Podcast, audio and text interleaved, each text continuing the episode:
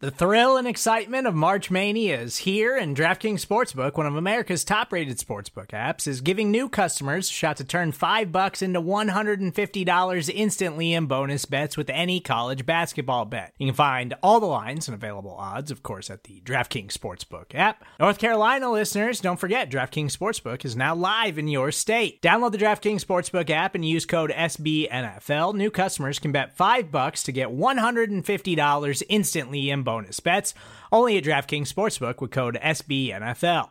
The crown is yours. Gambling problem? Call 1 800 Gambler or in West Virginia, visit www.1800Gambler.net. In New York, call 8778 HOPE NY or text HOPE NY. In Connecticut, help is available for problem gambling. Call 888 789 7777 or visit ccpg.org. Please play responsibly on behalf of Boot Hill Casino and Resort 21 plus age varies by jurisdiction. Void in Ontario. Bonus bets expire 168 hours after issuance.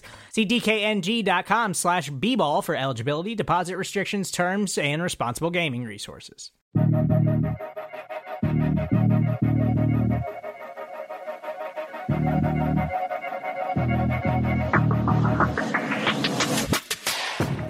And away we go. It's another edition of the Arrowhead Pride Editor's Show. My name is Pete Sweeney. I'm the editor in chief of arrowheadpride.com. Joined once again by my esteemed deputy editor, John Dixon. John, we made it through Super Bowl coverage. We made it through parade coverage. We made it through free agency and the NFL draft and minicamp and mandatory minicamp. And we have finally entered what we love and probably fans hate the dead period. Woo! It's all about us, as That's always. right, yeah. Four or five weeks. Any story that that breaks about your Kansas City Chiefs is probably not a good one, unless it's about Chris Jones, I guess. Right? I mean, Right. that would be the one that that people would like to hear before training camp. We're going to get into that in a second. Uh, this is the final editor show of our season. We do take a little bit of a break here, as I was just kind of alluding to, because there's not much news going on uh, until we we get to closer to, to training camp. The plan is for a July 19th return. So about a little bit more than a month. That will it should be close to the time the training camp camp begins. That's of course subject to to change here, but uh, that'll be the extended break. But we'll uh, get you ready during this program for everything that may be happening between now and then. Of course, there is the chance, uh, and Jones is probably the perfect example of if something were to break, we will have emergency podcast. Just because we're stopping the editor show for a month doesn't mean we won't jump on to talk about some big time breaking news. Hopefully, good. And hey, you never know, right? I, I've been here for the Tamba Hali tweet storm and several different arrests and, and court proceedings and, and whatnot that happens sometimes during this period and, and stuff like that. We will cover as well if it were to happen, but hopefully not. John, I asked for reviews last week, and our great listeners uh, did deliver. I, of course, did not pull it up fast enough because I am. Okay, here we go. So uh, this one is from Geisert B. First, let me apologize for not downloading this early because I've been listening to your show for two plus years. The editor show is a thoughtful, dynamic, and meaningful show. Pete and John are the perfect combo. Uh, amazing. And he spelled it like he spelled it out like Paul McCartney would. And he said, Thank you. so that that's a nice one. Uh, and this one, uh, second one from uh, Kev. Pete has quickly become a must listen, must follow for Chiefs news. His Twitter is the best to follow for camp updates. My summer question instead of ranking the Chiefs teams since 2018, rank the last team each Chiefs team played since 2018. Okay, so here, here are the choices, John. The 2018 Patriots, the 2019 49ers, the 2020 Bucks, the 2021 Bengals, and the 2022 Eagles. The only oh, there's two Super Bowl teams. So the 18 Patriots went on to win the Super Bowl. So did the 2020 Bucks who the Chiefs were playing, right? Right. Uh, they Mhm. ended up beating the 49ers and then the Bengals and then the 20 uh or I'm sorry, the Bengals went on to the Super Bowl and then the 2022 Eagles they ended up defeating. So what uh what do we think there? That Well, I Patriot- think I, I think the Patriots from 2018 are the top of the list. I think that's pretty easy, personally. That 2020 Bucks team was was pretty good. I don't Yeah. know if any of these other teams are beating them. For me, I think it would come down to the 2020 Bucks, the 20 this is tough. I I think I would take the 49ers out of it. I think I would take I think I would take the 21 Bengals out of it because that I know that they almost won that game against the Rams, but I, they should have beaten that Rams team. And the fact that they lost, they're out of it for me. Uh, I like that Bucks team. Uh, this is weird because you would have Brady versus Brady. How do you even differentiate between the two teams? Well, yeah, between I, I- yeah. I mean, I'm picking. the 2020 Bucks. Yeah, between the two of us, we're both picking a Brady team, right, to be the top. I think I like the 2020 Bucks. That front seven was awesome. Um, you saw what it did against the Kansas City Chiefs. Sure. Uh, I think the receiving corps was really good. Uh, I'll take, and then I, for me, I think it comes down to the 20 Bucks or the 2022 Eagles because I, I thought Jalen Hurts played a spectacular, spectacular Super Bowl in a losing effort.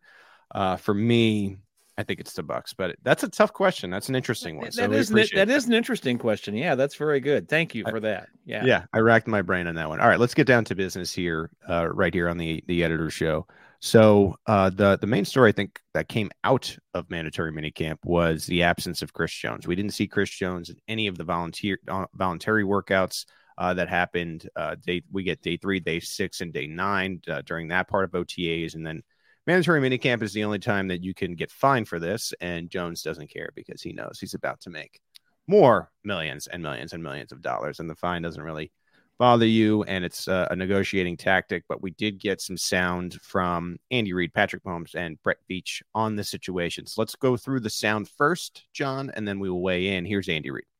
So uh, Chris wasn't here, and um, kind of like last year, same type of deal. So um, that's his choice. Or, uh, you know, so he chose not to be here. He'll be, I'm sure, he'll be at training camp. I Just wanted to make sure I understood you correctly on, on Chris. You said you were sure it'd be at training camp. Well, yeah, I mean, I, sure that, well, I'm not sure about anything. I'm not sure I'm gonna be there, but I mean, I'm, you know, I gotta get through. I, mean, I wish I could predict that, but um, I- I think he's, you know, there's a chance, chance, chance he's not. We'll see. So, I mean, I know it's Brett's deal, really, but you have your feelings are pretty good right now on that front as far as camp goes. Yeah, I don't even deal with it. I mean, I, I, I let Brett and his group deal with it. If you're there, you're there, and if you're not, we keep going. You know, it's one of those deals. So they, they've got to, they'll work all that out. They're communicating, so that's important. What's your communication with Chris been about all this? Make sure you're in shape. Well, there you go from Andy Reid. He went from wanting to pass it by quick to trying to use humor to saying this is Brett's deal to putting his final foot down and saying, well, if he is going to skip the offseason, you better show up and, and be ready to go. I, I do remember when this was go- ongoing a couple years back, John, uh, Chris was like a little out of shape at, at camp. And I, I could tell that that did not, uh, did not really, you know, go well with the coaching staff. And there is a, a, a sort of un- under, understanding, I, I think, when you have these types of situations, that, and that's especially with players in the room. We said we were going to get to Patrick Mahomes. Here's Mahomes on the Jones situation. Yeah, I mean, it's, it's like you said, it's, bus- it's part of the business. I think Chris knows that we love him here. Uh, he's uh, he's been a part of this team for a long time. Uh, he's one of the main reasons that we've had the success that we've had. He's been that leader on the defense. He's made a lot of big plays, and it seems like the biggest moments. And you want those guys on your team. Um, and so, like you said, it's part of the business. It's it's the all season. Even though you're getting better, I'm, I'm sure Chris is working, and he knows the defense that he needs to do. Um, and the, the hope is that everything's good good by training camp, and we're able to come in and just roll. And that's just part of it. And that's what makes this, this team such so great. Is uh, whenever guys like that have to go handle their business, we let them handle it. When they jump back in the building, we get back to right where we left off. So before we get to Brett Veach on the at the ring ceremony red carpet on this, uh, John, I, I think par for the course from Andy Reid and Patrick Mahomes. Uh, Reid, you could tell not completely thrilled about the whole situation, but you expect that. And Mahomes saying the right things that, that he would he said these types of things in the Orlando Orlando Brown situation before they ended up uh, walking away from from Brown. Yeah, it gave me an idea for an article to do during the downtime, though, before training camp begins. Uh, the four phases of Andy Reid. Uh, you know, the, the, four ways that he might answer a question he doesn't want to answer. Uh, and I also was was struck by Mahomes' comment uh, about this is the kind of team that we are. That when people yep. have to go take care of business, we let them do that. And and you know that had never crossed my mind before, but he's exactly right. Um, that's something that we don't see from Chiefs players is them making statements about a guy that's got to take care of business, and I think that's great. Right, and and this is a thing across the NFL where players don't really like to comment on the money side of it because you know they realize that every single player uh, ha- has to go through this at, at, one time or another. Mahomes has been fortunate where it has happened for him quietly behind the scenes, but that even extends to quarterbacks, right? Uh, Kirk Cousins is a great example of a franchise quarterback that has gone through this a number of times and still going through it, where you know he says mm-hmm. he wants to yeah. free agency next year. So we will see on Jones. Uh, speaking of, of the whole Jones situation, as, as I mentioned, general manager Brett Veach uh, stopped by the red carpet media area last night to chat with media. And of course, Chris Jones came up. Here, here was the GM. We're in constant communication. I'd be shocked if Chris wasn't here. I mean, this is his type of party right here. So, um, but we have great communication. And look, there's a lot of time before camp, so um, feel good about you know where we're going to be with with Chris, and and um, we'll get to celebrate tonight and have a good time, and then um, you know break tomorrow, and I'm sure we'll have great dialogue from now to the start of training camp, and look forward to Chris being here and and, and not just for next year, but for a long time. Do you have a timeline in your head where you feel comfortable getting stuff done? No, not really. I mean, we have. I mean, listen, we have a long history together, and and um, we have a great relationship with his with his agent. So, um, I mean, these things usually get worked out right before, right during um, the first start of camp. So, um, we anticipate the same, and we'll see how it goes. How do you think this situation plays out, John? I think that uh, the Chiefs really want to get a deal done, but I, I think this is just like we saw with Tyreek Hill. They're not going to they're not going to be forced into doing something they don't think they can do, uh, that they can afford to do. And uh, you know, with Jones being 29 years old, he's right on the cusp of the age where we know that Brett Veach isn't going to just overpay uh, because he's got a history with the team. I do think they want to get him to to sign a new contract. Um, I think that's what they want to have happen, but I think what they've shown us here in the last few years is that they're just not going to go beyond what they think they can do. Yeah, I think the key here is just to, to watch New York. Uh, the Jets need to mm-hmm, get yeah. Quinnen Williams to an extension, and uh, I think if you're Jones's team, you know, you're probably saying, "Well, we need to see what he makes because you know that ends up being a a baseline for what uh what you're to get from uh sorry, excuse me, what you're to get uh, uh, get for Chris Jones. So uh, I I don't know. I I feel like once that happens, once the Williams deal happens, that that will launch launch this negotiation and I, I think speed it up and almost put it in the express lane because one thing I, I feel and I was I had more questions about this I, I think the last time is that both sides want to figure something out but until you have that information with Williams and the Jets, it's just hard to know where those conversations begin. Right. And and what if they're both waiting for the other guy to get their deal first? That's also a possibility. Right. So this, you know, this it's just one of those things we'll have to wait out and see how it plays out. It's going to be hard to predict one way or the other. And just just for the record, I'll pull back the curtain a little bit. I was chuckling because the cat was on Pete's desk while, yes, uh, while he was explaining there, so. explaining here for for 20 seconds. Uh, we opted in this household to purchase a kitten this week, and uh, the kitten jumped on the desk for a second. So uh, I got the right hat on. Otto the orange, the orange cat, uh, is uh, is making himself home here on the Arrowhead Pride podcast. Uh, so that's the Jones situation. It remains to be seen how it plays out. We'll have you updates, or we'll have your updates uh, at arrowheadpride.com. And of course, once that deal happens, whoever is working that day will jump on for an emergency Arrowhead Pride podcast. Speaking of the red carpet, I just talked about how Brett Veach stopped by the red carpet. Uh, this was an event last night, private event uh, for the Chiefs, but they did open it to media uh, as far as them walking in on the red carpet. Uh, we didn't get invited inside to see the ring ceremony. I'm sure you've seen videos and pictures from the Chiefs official Twitter account and on Chiefs.com. Here are a couple takeaways from the red carpet, John the sense that I got from Andy Reid and his quick media appearance was that uh, he was excited. I don't know if parties are really his thing. He first of all he drove his, himself to the to the venue. You saw a lot of players with party buses and getting rides and fancy cars and and whatnot. And Andy Reid came in a truck and drove him and his wife to the to the venue. But then he he had his media appearance, and I think there is like a very clear desire for him as he was walking in, even to saying like, "This is going to be fun to an extent for him. Let's get it over with because this is the final celebration of mm. what is 2022." I mean, these head coaches, and I think about in, in conversations with Andy Reid, it, it reminds me of like Nick Saban and Bill Belichick, where you've seen interviews with Nick Saban after he wins the national championship at Alabama, and you could almost tell he's not even comfortable with like being happy about it because he's ready for practice the next day, or you know, the recruiting that goes into college football. And that's the sense I got from Andy Reid. It's like enough already. We did the White House, we did the parade. This is this is you know uh, really great, but I I want to get back and I want to get focused to winning games and championships again. Yeah, I think that's I think that's right. And um, we had a brief conversation about this uh, yesterday.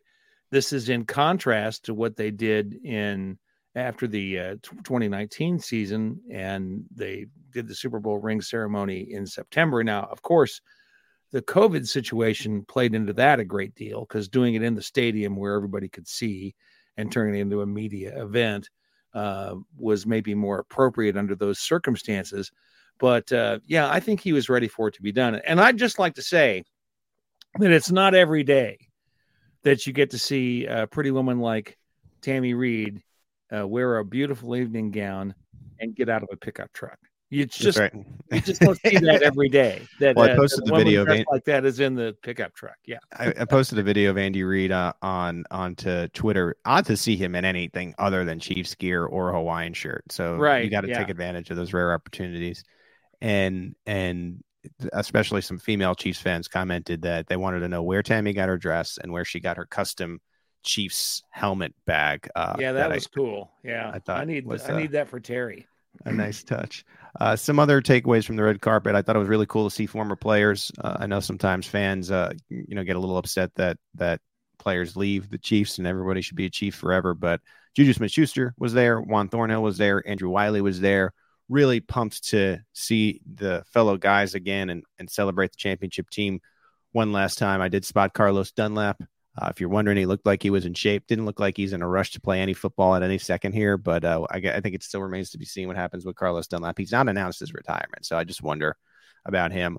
Also saw Eric Bieniemy, which was really cool. And Eric Bieniemy, in, in talking to him and, and hearing what he said, he's in a really good place. Really happy he got to come back. Uh, still in the process of figuring out how to sell his house and move. I think at this stage of the game uh, from Kansas City, he's with the Washington Commanders right now, as we well know.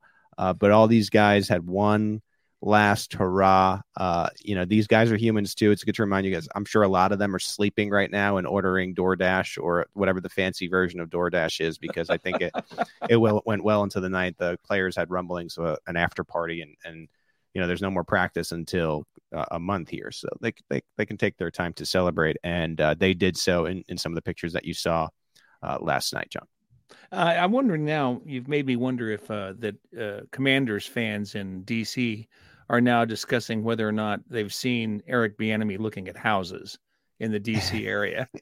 that's what we always that's what we always get whenever we have a coaching change in Kansas City. Of course, is the latest report on which uh, which coach has been seen with a real estate agent. So I, you know, I'm, yeah. I'm, hoping that's going on in DC so they get the full effect. And like which which peanut they're at because you know there's several yeah. in the metro area. Like checking out the peanut. um, I thought one I thought the one of the cooler moments of the night. Uh, Patrick Mahomes, we know he uh, can be petty, but we always know he's he's watching. And last night was another confirmation of even though he might not comment right away, he knows what everybody is saying. Uh, Ja'Marr Chase this week when he was asked about Pat and and because Joe Burrow had said Pat is the best quarterback in the world until someone knocks him off, which is I thought what which I thought was a really nice moment. Uh, Ja'Marr Chase backed up his guy, which you, you expect, and I think you would want in Kansas City. And he said, Pat who? He went above and beyond and said, Pat who? Pat who? Joe's the best in the world, MVP, yada, yada. Uh, Mahomes says nothing for seems like five, six days, hiding in the grass. Gets his second ring last night. Has the photo of somebody taking the two rings on his finger, uh, and he says, "That's who," and with two rings. And uh, nice touch on the evening, and just a reminder that uh, when someone, anyone, wrongs or talks smack about Patrick Mahomes, he is seeing it. I mean, I don't know how many times people are going to do this before they get clapped back, and whether he's counting his fingers or counting the rings on his fingers, but uh, people continue to to say things about him, and he notices, and it and it certainly motivates him. I I think that we know. So I and Andy Reid's always big on this, like about not motivating the other team with any kind of bulletin board material Right. because Mhm. it, it does enhance the player's effort. And you see that Mahomes sees everything. So I don't know. I would, if I was playing Mahomes, I would, I would be maybe say some of these things internally. Like you go to Joe, hey, Joe, you're the guy. You can, we can beat this guy. Right. But like, there's no need. Like, why provide any kind of extra uh, pizzazz or motivation to, to Pat that he clearly sees and then he, he claps back last night, John? It's kind of interesting because on the one hand, uh, players who do that kind of thing, or individuals for that matter, who do that kind of thing, can get a lot of attention on social media by making those kinds of statements. Hmm. So that's a motivation for them to do it.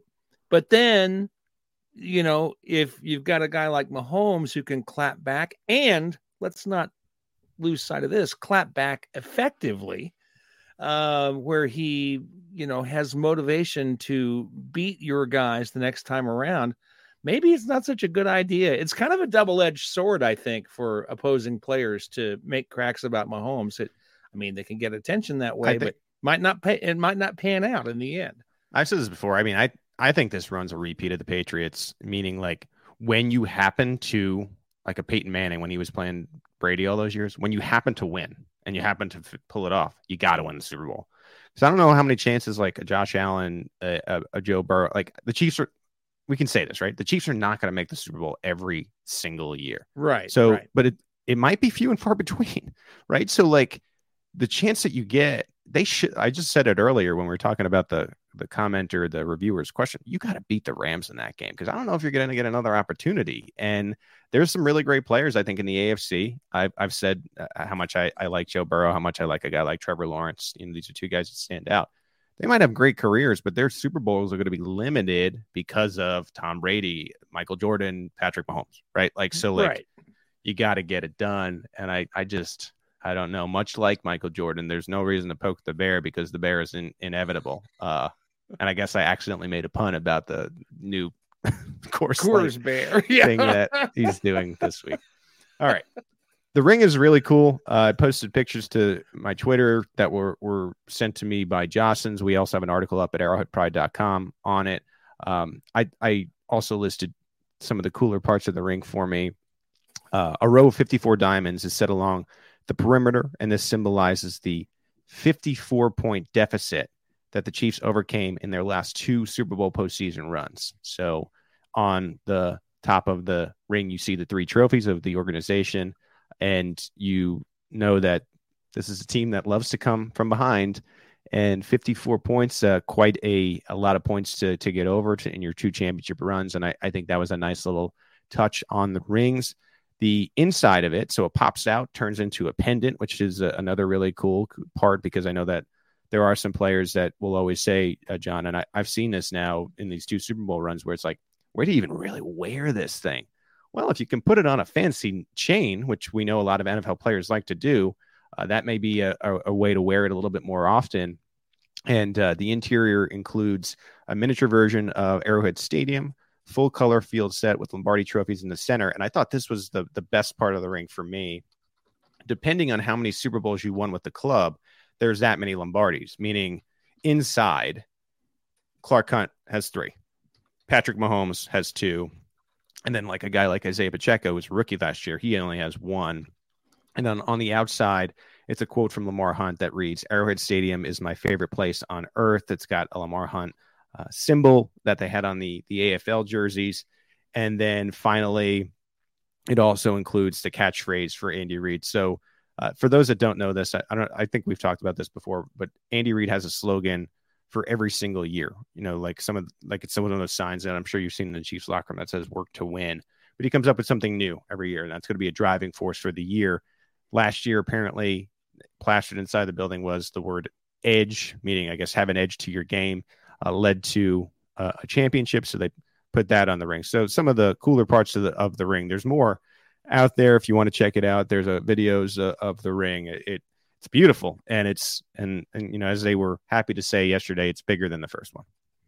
You know, I had a couple of thoughts. First about the pendant uh, I had the immediate mental image of Chiefs players giving those to their girlfriends like they were in high school. I don't know. that's that's what crossed my mind when I first. They would have to get. That. They would first have to put on one of those like Houston Texan letter jackets that were made fun of by the entire internet when they did that. The JJ yeah. Watt Texans, but yes. Yeah, that's true. Uh, and I had another thought that's now escaped me uh, after okay. I've made the first one. So maybe it'll come back to me later. Well, we're about to take a break, so maybe you think about it during the break, and if you if it pops up in your mind, we will certainly discuss it. You are listening to the Arrowhead Pride Editors Show. Back here on the Arrowhead Pride Editors Show, Pete Sweeney, John Dixon, the last Editors Show for about a month here as we're wrapping up what is the off season before training camp, and the Chiefs continued to do that. Yesterday, we already played some sound from the press conferences, but with Patrick Mahomes and Andy Reid for one last time before we see them in St. Joseph. And uh, I think a, a big player for me this offseason and, and what I was able to see, and as far as the rapport and chemistry with Mahomes goes, was with wide receiver Skyy Moore. And this is someone that's going to have to step up as Juju Smith Schuster moves on to the New England Patriots. And Patrick Mahomes noticed what Moore was able to do entering this offseason as well. Yeah, hundred percent. I mean, Skyy's a great player. I think you could see at the end of last year how he was trying to kind of picking the stuff up and making big plays. Um, and I think that just kind of transitioned right into this season. Um, he's he's someone that's going to be uh, be able called upon more, kind of in that same role. Probably Juju was in last year, uh, but he can also go over the top and make big plays happen. Um, and another year in the offense. So I think you see with Coach Reid's offense, it's hard for those young guys sometimes to to have an expanded role. Um, and as the season goes on, they the, the role kind of expands, and then that second year is when they really take off. And so uh, I'm excited for him, but I'm excited for a lot of these dudes. Uh, it's, it's, it's cool to see how comfortable they are with the offense this year. Um, and uh, we're going to continue to move forward and put more and more on them so we can be the best that we can be. So there you have it. And this week, John, we asked readers who would lead the Chiefs in receiving yards when it comes to the wide receiver position. So you take Travis Kelce out of it. I said Skyy Moore. I understand this is a little bit of an underdog pick, but I look at Kadarius Toney. Really like Toney. If you could guarantee me he's going to play 17 games, it would probably be Toney. But I'm not putting my uh, you know, fake monopoly money on that bet. And so look at Marquez Valdes-Scantling. I still think he's more of this like deep threat, and you're only going to connect on so many of those. So I like Skyy Moore eating in this in the slot uh, across from you know what would be Travis Kelce uh, there on the outside. I think that's a fair argument, but I think you can make a lot of other arguments too. I mean, that's the that's the problem with this whole thing is that it's pretty easy to make a, a relatively defensible argument for for several of these guys. Right. And it's just going to be one we have to watch and see how it plays out. So I, yeah, I can't disagree I, with you. I think if you were, were, making these hypothetical odds, I don't think this number exists anywhere. This would be one of those things where you'd have to fly to Vegas and talk to a bookie and say, "You want to you want to take this on or what?" Um, but I think Marquez Valdes-Scantling would be the favorite just because of the Toney injury factor, and then Toney and Moore would probably have equal odds. Uh, but I would go with Moore because I would trust that he would stay healthy more. Um, but again, we are just guessing at this point. Uh, you can weigh in if you find that article up on on AP right now. Patrick Mahomes uh, also has two new tackles. This was my question to him because it's it's such an important part of what will be the 2023 season. Not the sexiest thing to talk about, but he needs to be protected. And here are his first impressions of Donovan Smith on the left and Jawaan Taylor on the right. Really, I mean, really good players. Uh, both of them. I mean, they've had success other places, so you know that they can play at a very high level, Pro Bowl caliber level.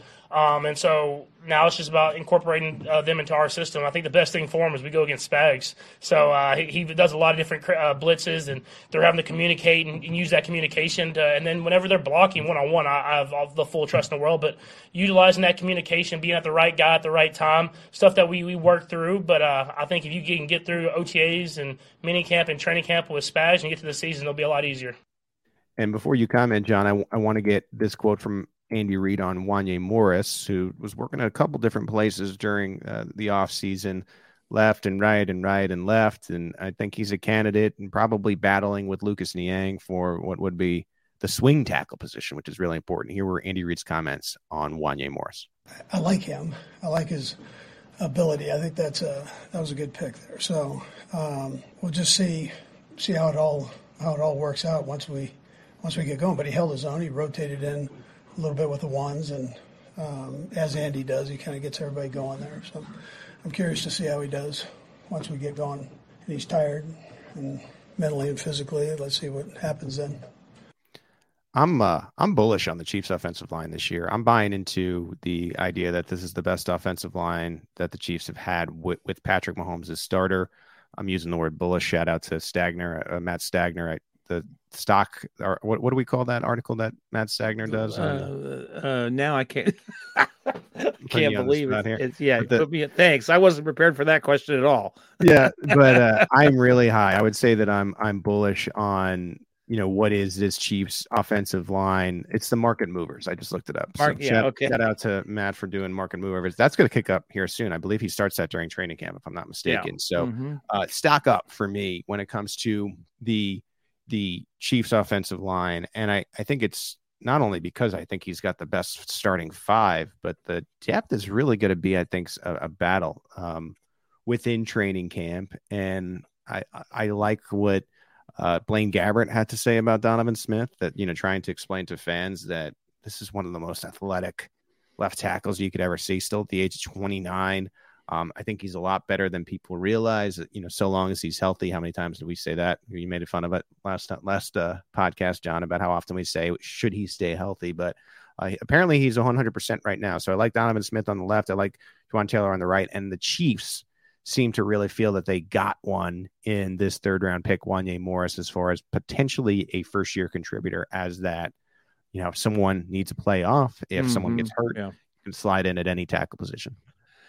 Yeah, I think uh, I think it's reasonable to to call him the the best offensive tackle, uh, best offensive line that Mahomes has had. I mean, I don't think it's hard to say that Donovan Smith ought to be at least equal to what we got out of Orlando, Orlando. uh, Orlando Brown Yeah. Jr. And um and I think that Taylor is a clear upgrade over Wylie. And that's not to and that's not to say anything bad about Wylie. I thought Wylie did a respectable job at right tackle last year. So yeah, I agree with you. I think I think it's pretty easy to calculate that this should be the best offensive line Mahomes has had. Yeah, and I, I know I, I- we should preface that, or I guess post preface. I I don't know what the word is for that. With uh, the, disclaimer that you know the pads have not come on yet, so Sure. I've never seen Wanye Morris in pads. You know, I have the luxury of having seen the Bucks tape of Smith and you know Jags Sure. and, and Taylor, and so have the Chiefs. You know, they they played these guys over the years, so that's part of the reason that they brought him aboard. What what John? I, I was just going to say that that uh, all of that is true. We we have to have that disclaimer, but it's better that Reid is saying he's been impressed with what he's seen so far than not. You know, so uh, yes, we can't make a lot of conclusions, but the but the data we have is is positive, and that's always a good thing. All right, well, uh, we'll go to the final quote from the Mahomes and Reid pressers, and I just thought this was a nice little nugget of because you're always wondering, well, Patrick Mahomes is the best player we've ever seen, fact, right? But how does he get tested then? Because at this point, right, like you know, he should be impossible to test because he's won two Super Bowls. He's been clearly the best these past couple of years, coming off a double MVP where he's regular season Super Bowl MVP. And here's how Andy Reid still gets the greatest the game has to offer. Hundred percent. I know it already. Um, it's so first of all, you can see I'm still sweating from the conditioning test we just ran. um, but uh, I think the the hardest memory I remember was the before I played that Titans preseason game my first year. Um, I went into like we got a group install, um, and I remember like I knew the plays, but I got up there and Coach Reid told uh, Nagy to call the play, but don't tell me the formation. And so he, he just wanted he wanted me to be able to rattle off the formation without knowing what it was and just just call a play and let him do the formation. And I remember it, it just it just shocked me. Like I knew him all. and It's like my mind just went completely blank. And so I just got up there and I and I remember there was a play and it was literally like five words, which is like the one play in, in Coach Reid's office, is not like 15 words. And I was so flustered that I forgot it. I forgot the formation. And so it, it's it's stuff like that. He keeps you on your toes. And I mean I know it's hard physically for guys to get through. But I don't think people understand the mental side of it. Is like you're thinking the entire time, and I think that puts as much stress on you as the physical toll. And so, uh, especially at the quarterback position, you have to stay on top of your on top of everything because coach, you don't never know, and Coach Reid kind of throws those curveballs at you. Can you just recap what the setting of that was? That was the, Yeah, so it was you know that fourth. It was used to be the fourth preseason game. Um, the the younger guys get to play, the older guys would get the game off. Um, and so I got to start that game. Um, and so it was the last like group install, like where we were going to run through all the plays and do that different type of stuff. And I knew them all, I studied them all. Um, but I I remember I got in there and I, and Coach Reid said don't don't call the formation. So he literally he would call the play, and he wouldn't tell me the formation. He just expected me to know. Um, and so that's that's that's Coach Reid for you. So I know ever since then I've always known the, the, the formations. I've never never if you call a play, I, I know the formation off the top of my head. Diana. So you were younger then, obviously Mm-hmm. you've grown so much. But does he do anything to, during training camp that can challenge you at this point in your career, that where he can get you still? Yeah, no, hundred percent. Uh, he um he he always asks he'll he'll ask like little questions that you kind of lose track of throughout a long training camp practice. You might be just going through, uh, you're running plays, it's all back to back to back. He'll just ask you what's the down and distance of that last play. And so it, you're like, man, we've ran eight plays in a row. I, I don't. It's it's and it's like second and seven. All right, and you you did not even thinking about. You're thinking about the play and getting everybody lined up, um, stuff like that. Or he'll ask you, um, well, how much time was left on the, the play clock before you snapped it. And so it's just stuff like that. He wants you to make sure you're seeing everything at the, the whole entire time. And so when you get to the game, it's easy. Um, and so he just keeps you on your toes. And it's little things like that that whenever you continue to learn and like I've gotten to a point now where I know the formations, know that different type of stuff. He wants to make sure that you're paying attention to the littlest details on every single play. This is the argument of like, well, anyone could do it with they had Mahomes. No, no, Mahomes wouldn't be as good without Andy Reid, and Andy Reid wouldn't be as good without Patrick Mahomes. And I, I, I've said it a number of times. This is just my belief. Like, I think Matt Nagy's the next coach. That's a good thing considering he's in house for the next X years that Andy Reid has because you're Mhm, yeah. he's going to be able to mimic what Andy Reid is doing. Gave it a shot in Chicago, didn't work out. Now he's back. He probably learned a lot of what he did wrong in Chicago, and he'll have now an unknown amount of years to see what Andy Reid does, why the chemistry between Reid and Mahomes is so good. And when it's time, similar, I think, McDaniel in New England and this Mc version of the McDaniel situation is actually going to get the head coaching job because that never happened, is going to be able to, I think, seamlessly transition. Uh, you know, I, I think there's a chance Andy Reid has to last another five years, right? I, I, I say it all the time. Andy Reid is six years younger than Bill Belichick, just looks a little bit older. So Belichick doesn't get these questions. Um, but you know, I think when that time comes, Nagy is going to be ready to step in, and there's such a rapport of this trio there, which is why it was important, I think, for the Chiefs to find Eric Bieniemy uh, an opportunity a- as well to kind of get Nagy into like that top position where they want him to eventually, you know, be that guy for Patrick Mahomes. Uh, and then back to the Reid point, it's just, I think, a window into what has made him so great. And then, you know, even before Mahomes, you go back to uh, Alex Smith and Michael Vick and Donovan McNabb, those quarterbacks so great. I don't think any of those quarterbacks are as great as they were without Andy Reid. I completely agree. I think this story uh, explains in great detail and demonstrates in great detail how smart Andy Reid is. And that's something that we don't always credit quite in that way that he's an extraordinarily intelligent man who is not only smart, but knows how to treat people, which is why he is uh, seen as a player's coach and why players talk about how they'll do anything for him because he's that way. It's rare to find uh, that combination, someone who's so extraordinarily world class intelligent and also has the ability to interface with people uh, in, in a in a positive, successful way. And I think that's that's something that we have to remember about Reid is that he has both of those qualities, and it's also demonstrated in his choice of slogans for the year. Edge is excellent. I mean, I don't think I I would surprise you to, when I say there's never been a Super Bowl ring that said "eliminate bad football" uh, on the side of it because that was a terrible slogan put forth by a previous uh, Chiefs head coach, and he didn't get a chance to put it on a ring. I uh, I always try to figure out what the slogan is. Uh, I must have like not thought about it last year because I didn't look really Yeah. look into it, and this was surprising to me. Uh, I will be on the case when we get to training camp, and I'll try to relay the, the slogan for 2023 because it's different every year, even though you win. Right, right. For example, in 2020, it was run it back. Um, you know, came up short, but that was something that everyone really bought into. Usually, it's it's just it encompasses what the the team's goal is for that year.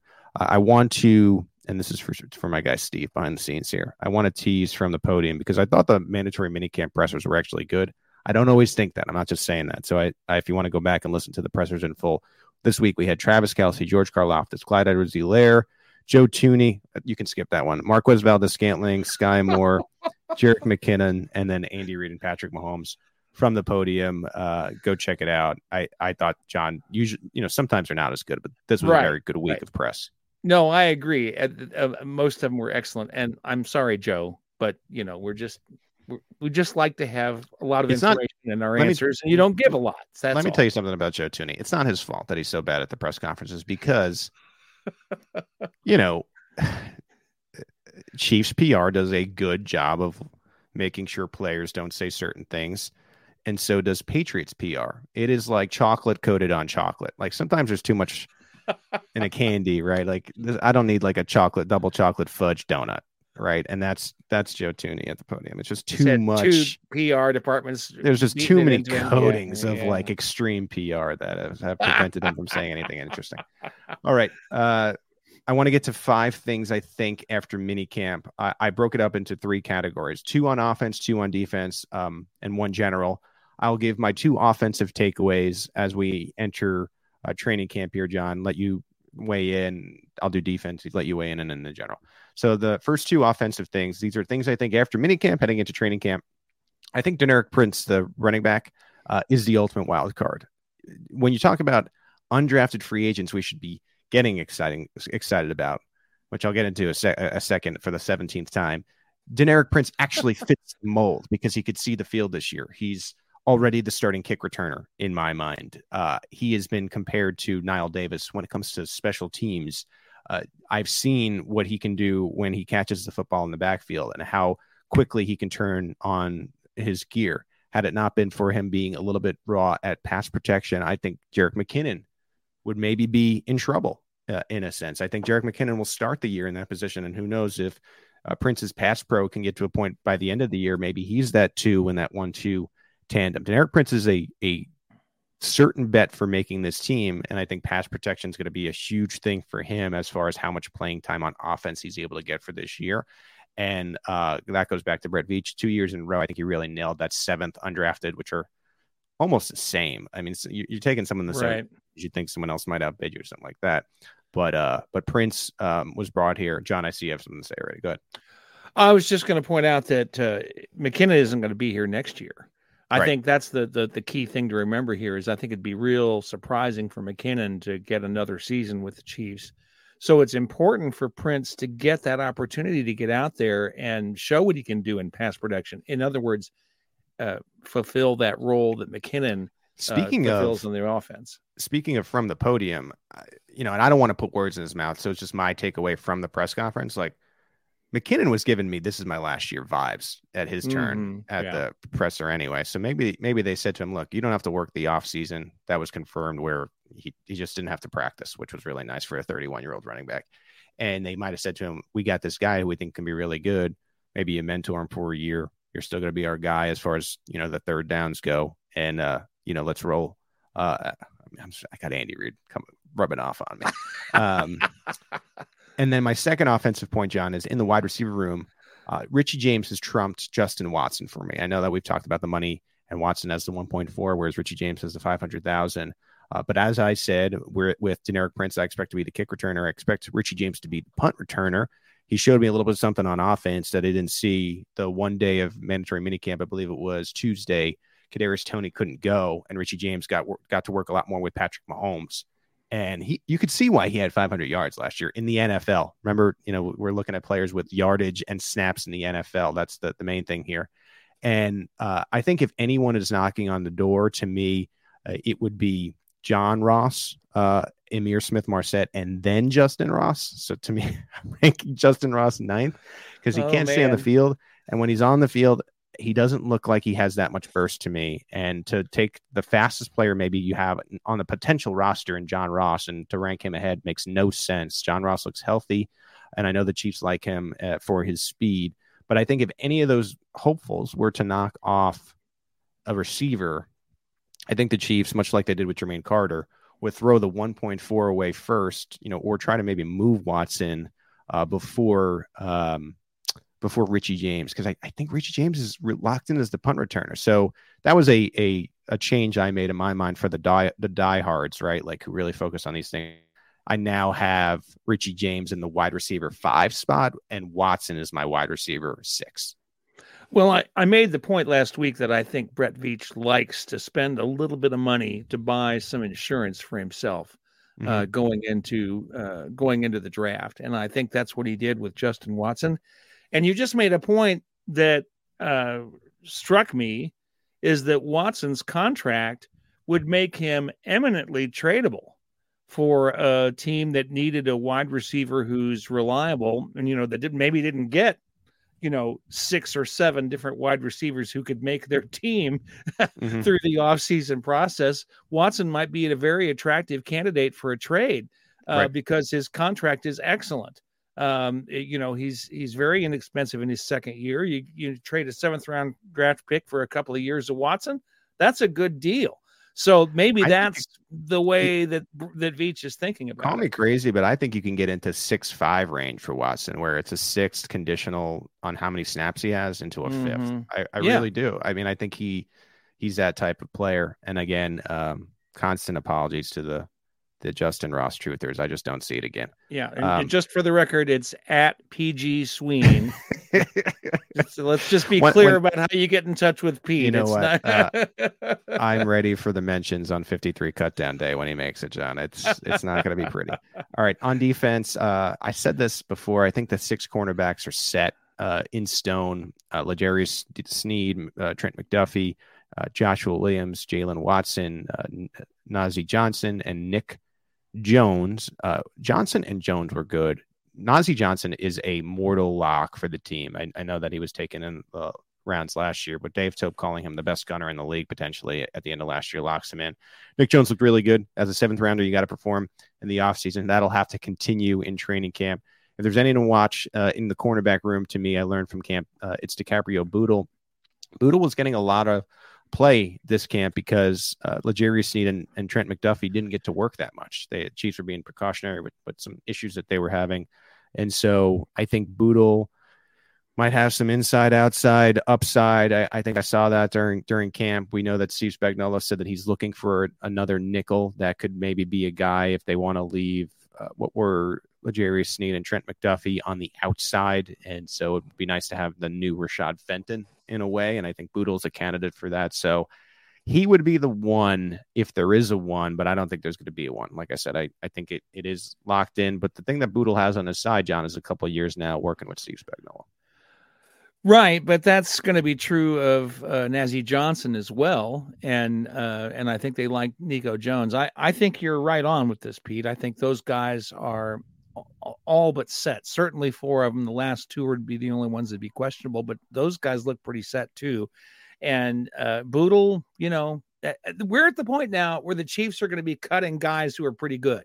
Yeah, that's where we're at. When you have a deep roster, this is what happens. You've got guys like Justin Ross, uh, Johnson Watson, excuse me, who could be uh, a productive player, a veteran, the, who's not who might not make this team. So I think the, this is where out, we are the outgoing waivers are going to be interesting this year. Yeah. I, I mm-hmm. wonder if there's a couple young guys that get picked up.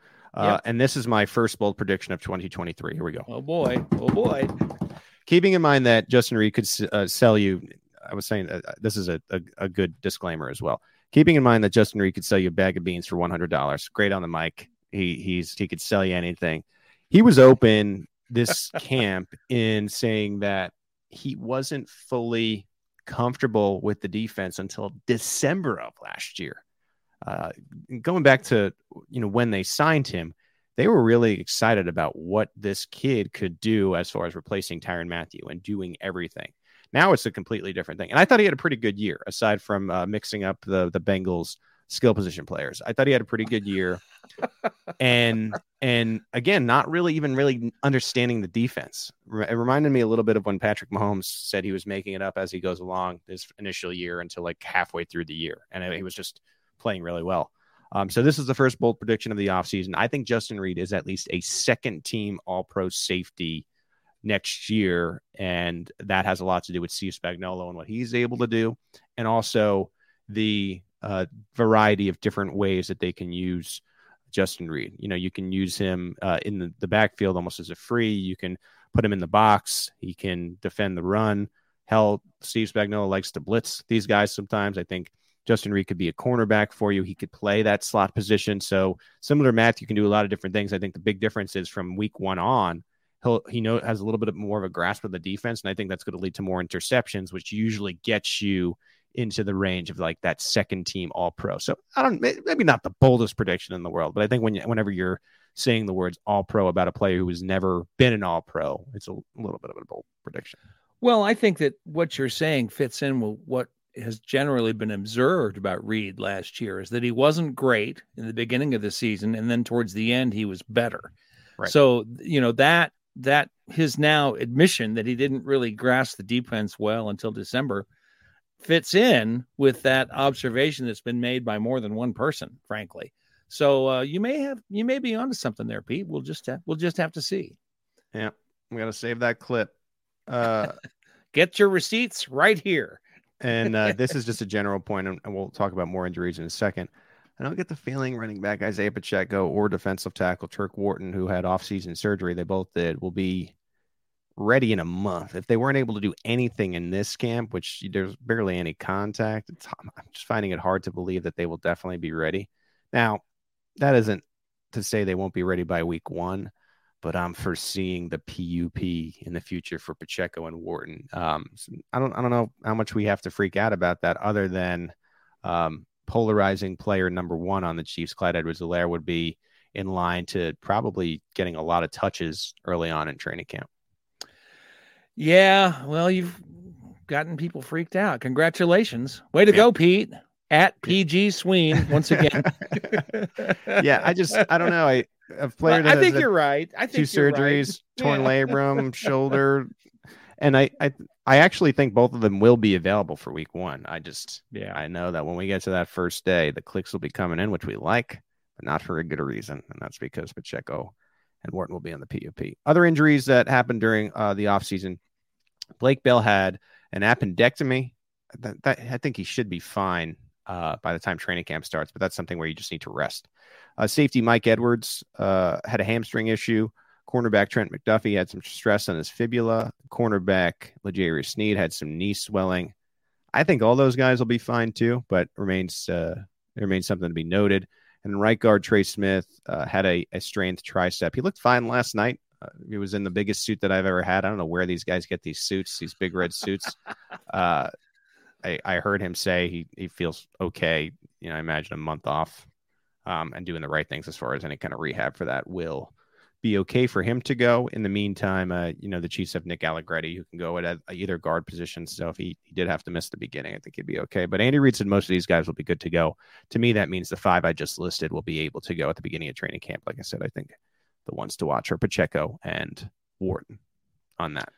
I think that's a I think that's a good estimation. We'll just have to see how it plays out. As always, all we can do is give our best guests uh, guesses mm-hmm. in these situations because well, there'll be an uh, update. Sometimes at, we're working yeah. with very little information, really.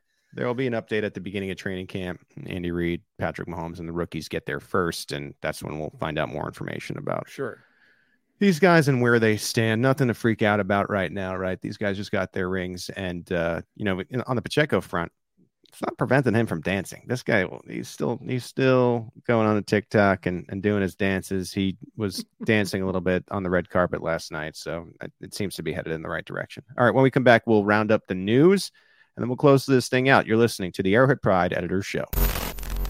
Back here on the Arrowhead Pride Editor Show, wrapping up the off season with our final show until mid July. And with that being the case, we want to let you know some dates you should know heading into this break for us. June 29th is the match. That is Patrick Mahomes and Travis Kelce of the world champion Kansas City Chiefs against uh, another dynasty, one in the NBA of uh, Steph Curry and Klay Thompson of the Golden State Warriors. We weren't able to get it done this year, but they've won ton of championships in the NBA. These are both fun-loving teams, I think. Uh, the NBA uh, has certain versions of uh, what would be Mahomes and, and Kelce. Uh, if you're trying to find that right now, Curry and Thompson are as close to you know as you could possibly get. In Mahomes, um, has said that the match uh, is going to be fun. They asked him if Travis Kelce, and he said, "Why not? Like, of course we want Kelce in." And then, uh, John, this July 12th, this uh, quarterback documentary on Netflix. It features Mahomes. My understanding is it's a three episode series. One of them is on Mahomes, one of them is on Marcus Mariota, and one of them is on Kirk Cousins. And Mahomes says it will show a different side of him. What uh, do you make of this, John? Well, he said yesterday that he sometimes doesn't remember what he says on the field, that mm-hmm. he that he gets all worked up and he starts jawing with other players. That there was a lot of publicity this week about uh, Maxx Crosby of the Las Vegas Raiders headbutting him after they had been uh, been chirping at each other through the whole game. And some people wanted to be upset about that, but you know I, I've seen the clip now, and and I think it was all I think it was all fine. You know, yeah. Mahomes isn't isn't pissed off about it. He recognized that they'd been going at each other for a while, and Crosby came back and and Mahomes understood that that's what it was about. It was fine, but I think that sometimes it gets pretty, um, pretty pro- profane, for yeah. lack of a better well, word. You can see. I've said this before. Like you can see in the mannerisms that he does. He yeah. taunts the other team and yeah. he ta- he chirps like you can see that when he's flexing and like yelling yeah. across the field and we had mentioned already in this podcast about the counting on his fingers against the organizations that that wronged him as far as like Lamar Jackson getting one in the top 100 and uh what was it the Bears picking him 10th he he's one of these guys that's a psychopath on the field and likes to you know be motivated by people telling him he's not great and uh this will provide your first glimpse as far as what he's actually saying. So uh, I am looking forward to it. I've already kind of assumed that this part of him existed, but it'll be, uh, I think, interesting to put the words to those thoughts uh, that I've had for a while now. So now we know that uh, competitive prick actually means psychopath on the yeah, field. So right. we can we can we can make a, some an, an equation there that uh, put those and, put and, those terms together. If there's a if there's a time to be like that, it's on. You know, we talked about the the NBA. Um, you know, this is something where like it's respected in the NBA. You're talking trash all game, but at the end, you know, you just stop talking trash. He right. never says mm-hmm. anything at the podium, and when he's calm, it's just you know right. ultra competitiveness, which I think is a good thing. All right. It's led to a right. lot of wins for, for the Chiefs. Clyde Edwards Helaire reveals that his parade day obligations were made months before the Super Bowl. This had been a fan theory that he was mad at the team, but he says that he had obligations to go to the fashion show and, and mentioned the conversation with Jet McKinnon about why they couldn't have the parade on different different day. Said he felt like he had to be in New York. You buying this, John?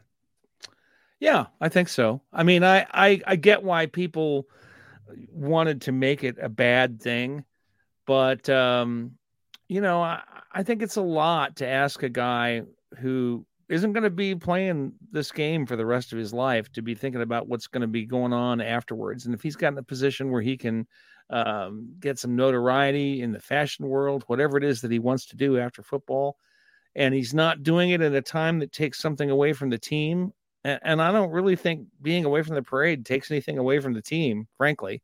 It might if he was Patrick Mahomes, but he's not. Okay, mm-hmm. let's let's be clear about this. If if Patrick Mahomes decided he wanted to do something else, that would be a different thing. Patrick Mahomes doesn't have to worry that much about what his post football career will be like. But Clyde Edwards Helaire does. And right. I think that I think it's wrong for us to to put that on him, even if he deliberately decided that he didn't want to go to the parade three or four months before the end of the season. What's the big deal? He did what he was required to do, and he made that clear in his remarks the other day. So, yeah, i think I think it's okay. I think the whole Clyde thing is fine, even though it, it has been a little bit weird. I mean, he's still coming to everything that he's contractually obligated to come to. I think the end here is him playing as well as he possibly can in 2023 and then signing with the team in 2024. And that's fine, right? If he's able to uh it is i mean you're you're hearing the barking right now it is just a we've my house has turned into an animal house over the past month or two. well, Um, let's glad it's not just Willie anymore. May- That's good. maybe uh maybe Sullivan is a as a hardcore uh Clyde Edwards Helaire fan that I didn't realize. ah, that's uh, what it is. Of course. Yeah. Yeah. Anyway, um I I think and that's fine, right? Like if he's able to sign and link up elsewhere, of course I have my doubts and you know with the, the way the running back position has gone, maybe there's even a pick that comes back to the Chiefs into that formula. I'm talking about like a six round comp and who Mhm. knows. And so no reason to root against the guy. He's on the team for the year. It, it doesn't seem like he's going any anywhere, um, at least for now. I mean, I you never know about like a late camp trade that that Brett Veach has uh, done in the past with certain guys, but I, I don't know if I foresee that in Clyde's future. I think he's here. It might be in that Ronald Jones role, and maybe it's more, just depending on injuries and, and whatnot. So we will see what's in the future for Clyde, uh, the 33 year old Travis Kelce, on how long he'll play until the wheels fall off, baby. Travis Kelce says that he is not going anywhere. John, if you had to guess, he's going to be 34 in the middle of the season. How long? How, how much longer in the, the career of, of Kelce? I think he'll play until he's um I think he'll play until he's 38 at least, maybe 39, maybe even 40. I And- think, yeah, I, I agree with you, and I I think he would be more apt to retire when, if he's able to, to get to that yardage threshold, which Right. which gets us into that that next conversation. John, this was an article that Bill Barnwell put out, how the Chiefs Travis Kelce can be seen as the the greatest of all time. Like if Kelce's 38 and he's within like I don't know, let's say a thousand, twelve hundred ish or something. Mhm. Couldn't you see him just trying to like get that yardage record and then you know even as a tight end two in the next two years, maybe Right. he'll play as a forty year old, right? And be Right. like even if it's like a three hundred yard season, and then he has the most yards ever as a tight end, and then goes, and then um, maybe the wheels are off at that point already. Maybe he's wearing a different jersey. I know we never like to think that, but remember J- Jamaal Charles Charles wore a Jaguars and Broncos jersey at the end of his career. Um, I think he goes for a long, a long time. I mean, I, but I think he's as productive as he's been, maybe for the next two to three at least, uh, if Well- not the fourth. Well, Barnwell's point was that um, he'd have to play to that age and, and be productive uh, through that period in order to uh, break Gonzalez's record. But I argued in the article that I wrote about it that I don't think that really matters. I think that he's already at a point, you know, having uh, having an accomplishment that no tight end has ever had. Uh, no tight end has had more than four thousand yard seasons. Kelce's had seven one after the other. I mean, that's an astonishing record for a tight end. Uh, in my mind, he's already the greatest of all time. But um, you know, some of the, some folks will look at it differently. But I think if he has at least seven uh, with consecutive thousand yard seasons and at least two Super Bowl rings, how could he not be the greatest of all time?